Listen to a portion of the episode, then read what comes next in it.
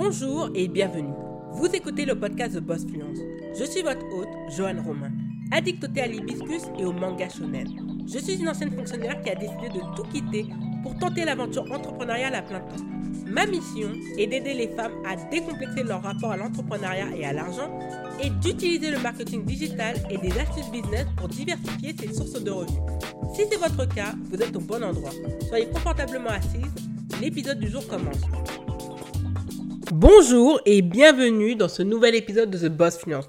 Aujourd'hui, on va parler d'argent et de dépenses financières. Et le titre de ce podcast qui me tient à cœur est Comment ai-je guéri de ma frénésie dépensière? Et oui, je ne vais pas vous mentir, bon, c'est peut-être euh, mon signe astrologique, je suis du signe du poisson à en Vierge, pour certaines personnes c'est un petit peu des bêtises, mais les personnes du signe du poisson sont connues pour être des personnes très dépensières. Et ce fut mon cas pendant une longue, longue période jusqu'à très récemment. Et honnêtement, le Covid a été une bénédiction dessus. Donc, on va en parler en cinq points. Tout d'abord, pour guérir de sa frénésie financière, ou plutôt dépensière, il faut analyser le pourquoi de ses dépenses. Oui, c'est très important. Pourquoi? Parce que quand vous utilisez de l'argent, c'est de l'énergie. Et c'est important de savoir où l'on oriente son énergie, dans des choses dites futiles ou dans des choses très utiles. C'est très important de peser le pour et le contre et de se dire pourquoi je vais payer ceci, cet objet, ce plat, etc. etc. Honnêtement, on est dans un monde où il y a beaucoup la facilité. Et surtout en Occident, avec les cartes bancaires, les cartes à double option, les pires qui soient, on en parlera beaucoup plus tard vers euh, le dernier trimestre de l'année 2021, mais pour vous dire qu'il est important de savoir où vous dirigez votre argent et de savoir où vous l'orientez, c'est-à-dire que la maîtrise de vos dépenses. Parce que parfois, on ne contrôle pas, on va mettre un plein d'essence, on fait un plein d'essence toutes les semaines, alors qu'en réalité, le plein d'essence pourrait durer pour le mois entier. On va dépenser sur des sites de vente vraiment rapide pour se faire livrer des vêtements le lendemain pour 200 euros. On va prendre chez Uber Eats, Deliveroo, Just Eat, des plats pour 50 euros, quelque chose qu'on ne ferait pas si on était véritablement en restaurant. C'est vraiment très important de se poser la question où va mon argent et pourquoi je dépense cet argent et surtout pourquoi je dépense autant dans telle ou telle chose. Quand vous commencerez à vous poser des questions, vous comprendrez que parfois vous orientez votre argent inutilement dans des choses qui ne vont pas vous rendre service. Donc vraiment, analysez pourquoi vous dépensez de l'argent dans telle ou telle chose. C'est vraiment important et ça peut déjà vous ouvrir les yeux sur votre manière à dépenser votre argent. Le deuxième point, c'est de ne plus faire de dépenses sur le coût de l'émotion. Alors, les émotions, c'est bien d'en avoir, mais dans certains cas, ce n'est pas une bonne chose. Pourquoi? Les émotions, c'est un ressenti très puissant. On se dit, on se sent surpuissant, on est triste, on a envie de, de rééquilibrer les choses et on se dit, bah franchement, je me sens mal, bah pourquoi pas m'acheter une console de jeu? Je me sens mal, bah, va pour euh, acheter un paquet de bonbons. Je vais mal, par exemple, bah, pour me rassurer, pour me faire du bien, ou pour me récompenser de quelque chose que je voulais vraiment avoir. Je m'acheter un sac de luxe à près de 2000 euros, alors qu'en réalité, on n'en a pas besoin et que c'est pas une dépense urgence. Donc, sincèrement, un conseil, ne dépensez jamais quand vous êtes euphorique, quand vous êtes en colère, c'est vraiment pas bon parce que votre argent va aller là ou là. généralement, quand on est sur le coup de on dépense beaucoup plus que d'habitude. On se dit, bah dans tous les cas, c'est pas grave, je peux me le permettre. Ça, c'est la pire des phrases. Je peux me le permettre. Aujourd'hui, mais demain, comment on calcule demain? Il faut toujours avoir un ou deux coups d'avance. Et c'est pourquoi beaucoup de personnes dans le Covid-19, dans cette période particulière, se retrouvent parfois à verser vers la pauvreté, voire l'extrême pauvreté, parce que ces personnes n'avaient pas préparé ce type de crise. Donc c'est pourquoi on ne se rend pas compte, mais les mauvaises dépenses d'hier peuvent avoir des conséquences sur le lendemain. Quel que soit votre état d'esprit, éloignez votre main, votre esprit de votre carte bancaire, de vos liquidités. Ne faites pas n'importe quoi pour pouvoir satisfaire des besoins émotionnels. Parce que l'émotion est provisoire, elle dure un temps et par la suite, elle nourrit tout simplement des regrets. Donc, évitez de dépenser sous le coup de l'émotion. C'est l'un des meilleurs conseils à avoir. Le troisième point, et justement cette année, j'ai mis en vente mon e-book qui s'appelle Le Budgeteur, que je trouve génial, qui coûte que 5 euros et qui vous aidera sincèrement à faire le budget le plus facile qui soit. Et justement, il faut faire un budget précis pour bien avoir une maîtrise de ses dépenses. Quand on fait un budget, on sait où et comment va être réparti l'argent. C'est-à-dire qu'il y a les charges fixes, les charges variables et une partie où on peut allouer à des loisirs, à du plaisir et de l'autre côté, on peut l'allouer pour tout ce qui est épargne, futures vacances, réparation de voiture, changement de mobilier ou changement d'appareil, ordinateur, téléphone portable, télé, etc. etc. C'est vraiment très important d'avoir un budget précis. Pourquoi? Quand vous avez un budget précis, votre dépense est totalement maîtrisée. C'est-à-dire que moi, quand j'utilise le budgéteur, tout simplement, je mets les charges fixes. Ensuite, je vois où je peux me permettre telle ou telle chose. Par exemple, là en ce moment, j'avais le budget pour me payer une formation, donc je l'ai investi dedans. Ça a un coût. Avec cet argent, je pourrais faire autre chose, mais je sais que ça va être rentabilisé. Donc oui, entre guillemets, je dis bien entre guillemets, je fais un sacrifice provisoire et par la suite, ça ira beaucoup mieux. Mais pourquoi j'ai pu me payer cette formation et sûrement il y a un an ou un an et demi, j'aurais pas pu le faire? Parce que j'ai fait un budget, parce que je fais attention à mes dépenses, parce que je maîtrise mes dépenses et le moindre sou est calculé. C'est-à-dire que quand je fais mes courses, par exemple, quand je vais chez le boucher, je sais que je ne vais pas dépenser. Par exemple, la dernière fois, j'y suis allé et je m'étais dit, je ne vais pas dépenser pour plus de 30 euros. Ça m'a fait 32 euros, mais voilà, parce que le, le boucher pesait, mais j'avais atteint mon objectif. Je me souviens quand j'étais allé à Carrefour et il y avait un bon qui m'a fait offert de 8 euros, je m'étais dit, je dépenserai pas plus de 40 euros. Je me suis retrouvé à dépenser 40 euros et 97 centimes. Pareil pour quand je suis allé à Auchan, j'avais dit que je dépenserais pas plus de 60 euros et j'avais dépensé 50 euros. Donc sincèrement, les budgets précis, ça sauve l'existence. Je savais que par exemple pour l'essence, vu comment je gère l'essence et qu'en ce moment on n'a pas trop le droit de sortir, me dis que ce mois-ci je peux me permettre de faire un plein, un semi-plein de 20 euros. Et que ça me suffit pour le mois parce que je ne me fais que des déplacements intercommunaux qui sont dans ma zone délimitée puisque on est à l'heure actuelle où j'enregistre le podcast en couvre-feu et limitation des, des déplacements. Pardon. Donc, franchement, ça m'a sauvé la vie. Le budgétaire m'a permis, franchement, de m'aérer l'esprit, d'avoir une relation beaucoup plus saine à l'argent, de moins stresser. La seule chose euh, à laquelle, voilà, maintenant je peux me permettre de faire, c'est de m'accorder quelques plaisirs. Par exemple, la dernière fois, j'avais commandé un Uber Eats, je n'ai pas culpabilisé, je n'ai pas commencé à stresser. Tout simplement parce que je savais où allait mon argent et que je l'avais très bien segmenté. Donc n'hésitez pas, si vous le souhaitez, juste pour 5 euros, d'investir dans le budgétaire. Je peux vous dire que ça va changer beaucoup de choses dans votre existence.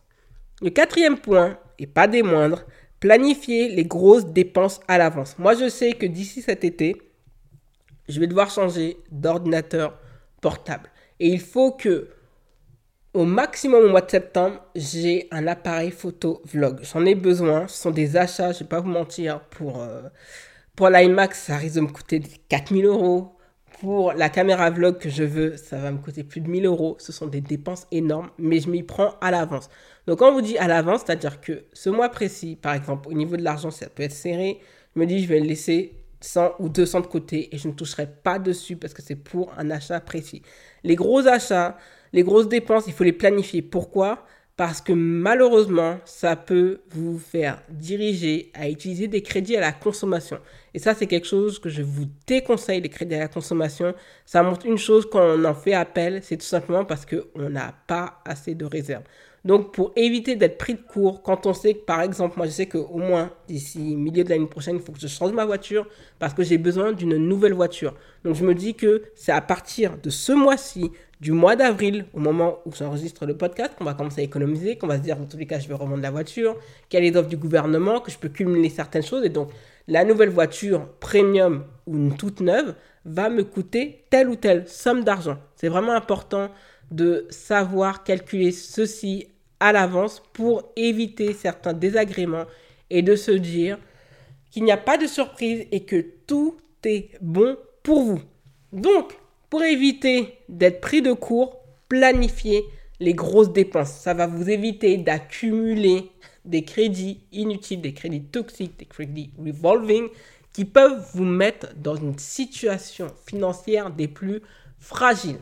Donc vous savez qu'à un moment donné, il faut remplacer le frigo. Vous savez que ça fait un moment que vous avez cette voiture.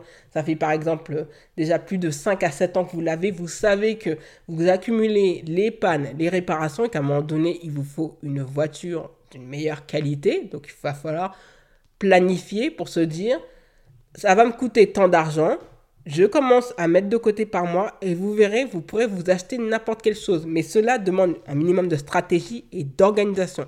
Vous verrez qu'en agissant ainsi, vous n'aurez pas, quand les pubs à la télé des crédits à la consommation vont, vont venir à vous, vous ne serez pas touché par ce message parce que vous saurez que vous n'en aurez absolument pas besoin. Le cinquième et dernier point, ça c'est très important non seulement par rapport à votre banquier, mais pour vous, c'est d'avoir une épargne de secours. Alors, qu'est-ce qu'une épargne de secours? Généralement, les épargnes de secours, ça représente 6 mois. Généralement, bon, les banquiers disent 3 mois de salaire. Moi, j'ai pas honte de le dire. Je dirais jusqu'à 12 mois de salaire. On ne sait jamais de quoi l'avenir est fait. C'est pas pour rien que depuis l'année dernière, les Français cumulent une épargne stratosphérique c'est parce qu'ils ont peur, peur de perdre un emploi, peur de ne plus pouvoir payer les mensualités de crédit, peur de se retrouver dans la, pauvreté, peur aussi ben, de l'insécurité hein, financière, on l'a vu. Donc, par précaution, même en perdant du salaire, les Français n'ont jamais autant épargné.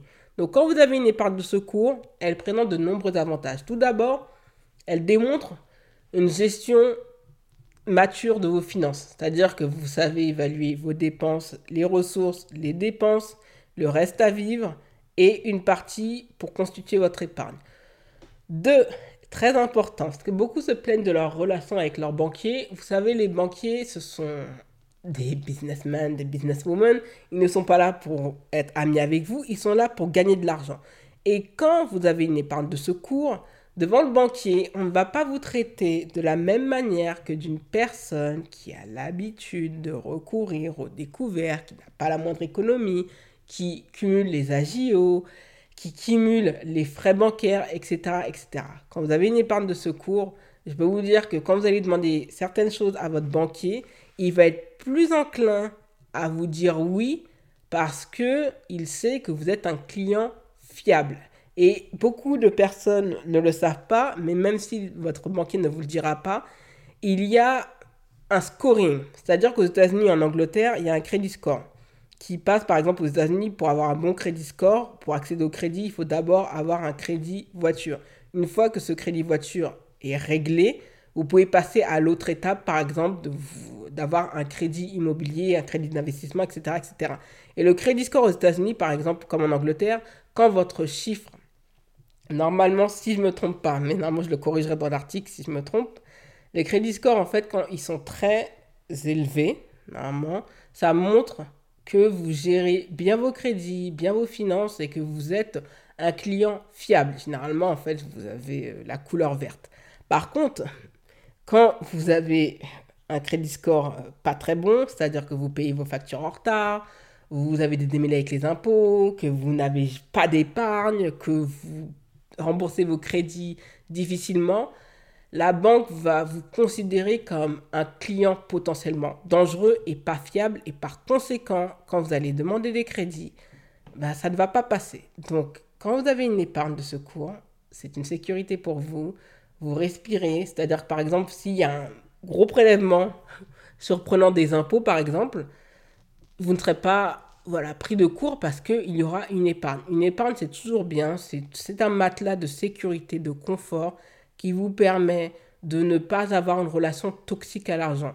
Sincèrement, l'argent est un partenaire, peut-être un allié, mais il ne doit pas être un maître ni un ennemi. C'est un outil qui peut vous aider à aller loin dans votre existence, mais depuis que vous savez comment le manier comme vous le souhaitez en faisant usage des bonnes stratégies budgétaires et de la maîtrise de vos dépenses, vous allez voir que votre vie va être mieux. Et un dernier conseil aussi, parce que beaucoup de personnes aspirent à gagner beaucoup d'argent, mais j'oublierai jamais ce que m'avait dit ma belle-sœur il y a près de 10 ans. Si déjà on ne sait même pas maîtriser un budget avec un SMIC, c'est pas avec 4000 euros, c'est pas avec 6000 euros par mois, ni 7000, ni 10 000 euros par mois que les choses vont s'améliorer. Bien au contraire, elles risquent de s'empirer parce que plus on gagne d'argent, si on est dans cette logique de plus on gagne d'argent, plus on dépense, on ne va jamais s'en sortir. Et croyez-moi, et ça ce sont vraiment des mauvaises réputations, par exemple dans l'immobilier, on pense que les personnes fiables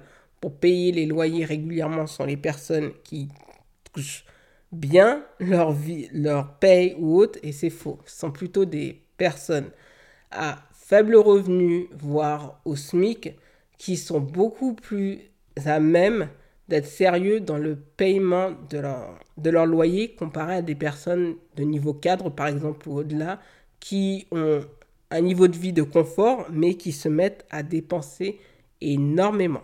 Donc réfléchissez à la façon dont vous utilisez votre argent et vous verrez que la vie sera beaucoup plus simple et beaucoup plus apaisante.